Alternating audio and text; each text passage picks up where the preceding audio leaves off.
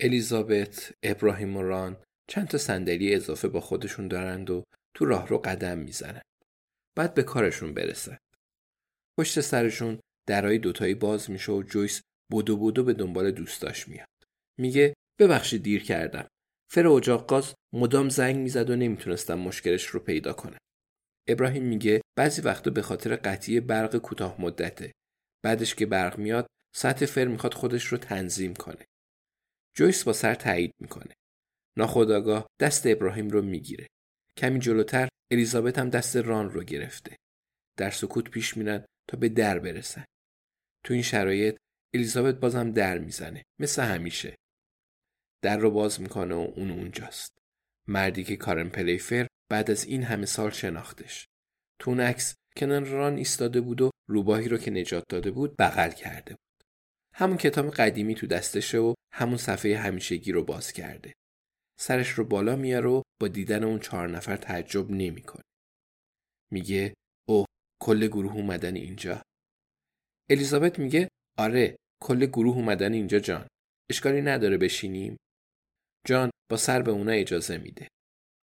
کتابش رو کنار می‌ذاره و پل بینیش رو لمس می‌کنه.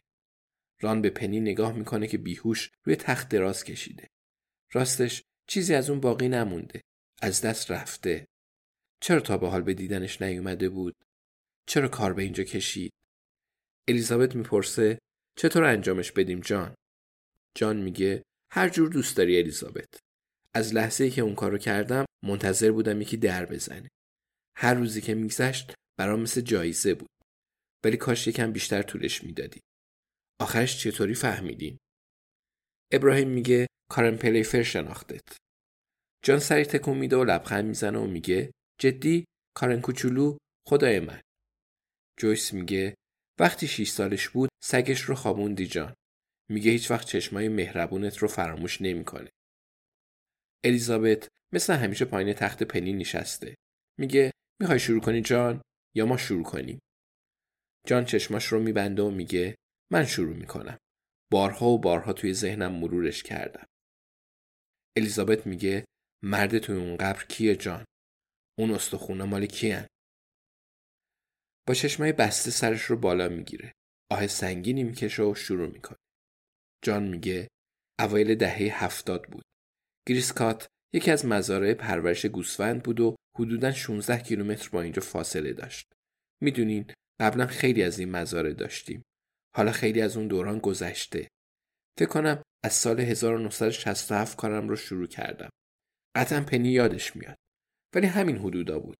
صاحب اونجا کشاورزی به اسم متسون بود و حسابی میشناختمش. هر از گاهی بهش سر می‌زدم. می‌دونین یه اتفاقی افتاد. همون دوران بود که یکی از اسباش تازه زایمان کرده بود.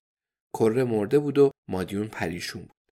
درد داشت و جیغ می‌کشید و متسون نمی‌خواست بهش شلیک کنه. درکش می‌کردم. پس با کمک آمپول کارش رو ساختم.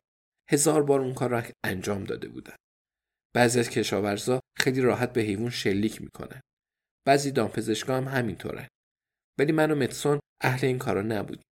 در هر حال برام چای ریخت و شروع کردیم به حرف زدن. من همیشه عجله داشتم ولی به نظرم مرد تنهایی بود.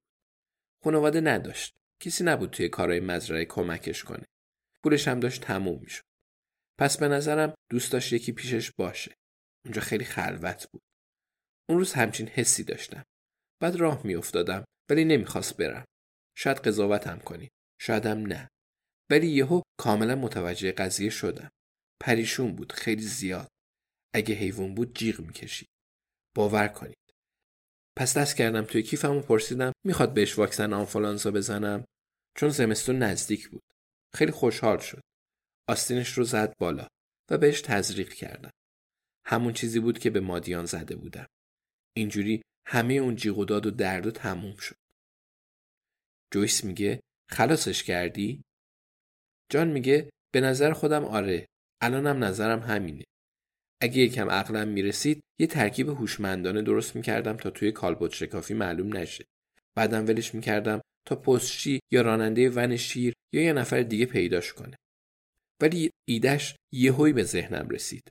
پس افتاد روی دستم. کلی پنتو باربیتال توی خونش بود. نمی‌تونستم خطر کنم. شاید یکی قضیه رو بررسی می‌کرد. الیزابت پرسید پس مجبور شدی متسون رو دفن کنی؟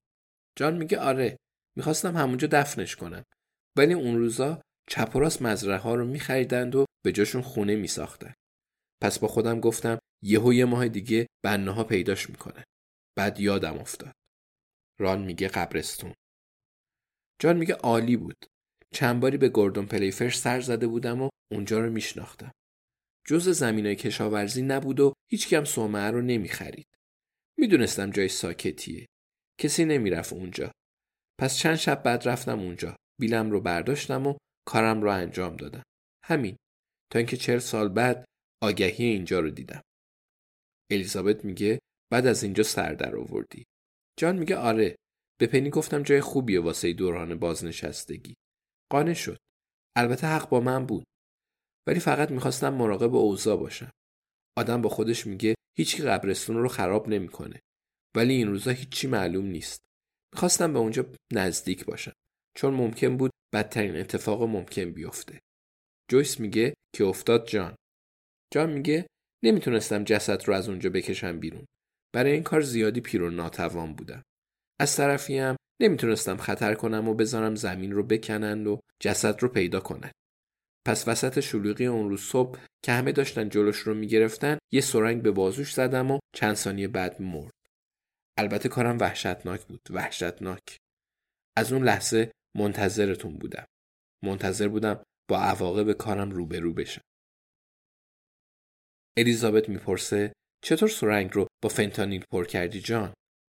جان لبخند می‌زنه. میگه خیلی وقت بود داشتمش.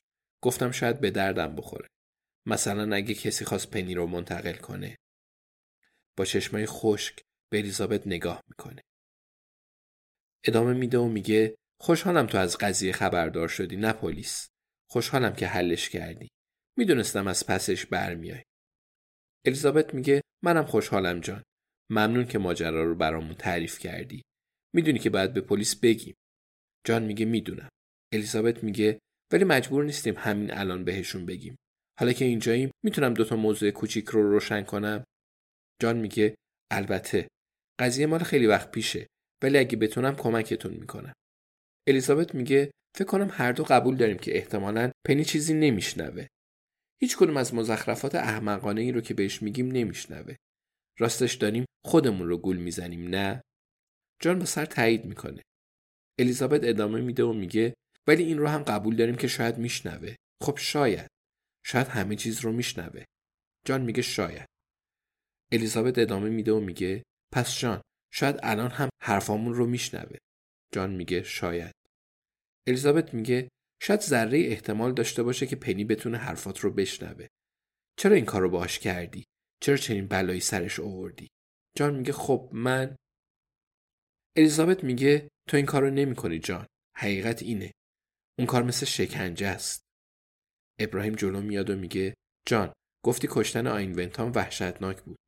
به اعتقاد من واقعا اینطوری فکر می‌کنی. حتی نمی‌تونی بهش فکر کنی. با این حال می‌خوای باور کنیم که اون کارو کردی تا خودت رو نجات بدی. به گمونم حقیقت نداره. خودت می‌دونستی اون کار چقدر وحشتناکه. به نظرم اون کارت فقط یه دلیل داشته. جویس میگه عشق جان. همیشه پای عشق وسطه. جان به چهره مصممشون نگاه می‌کنه.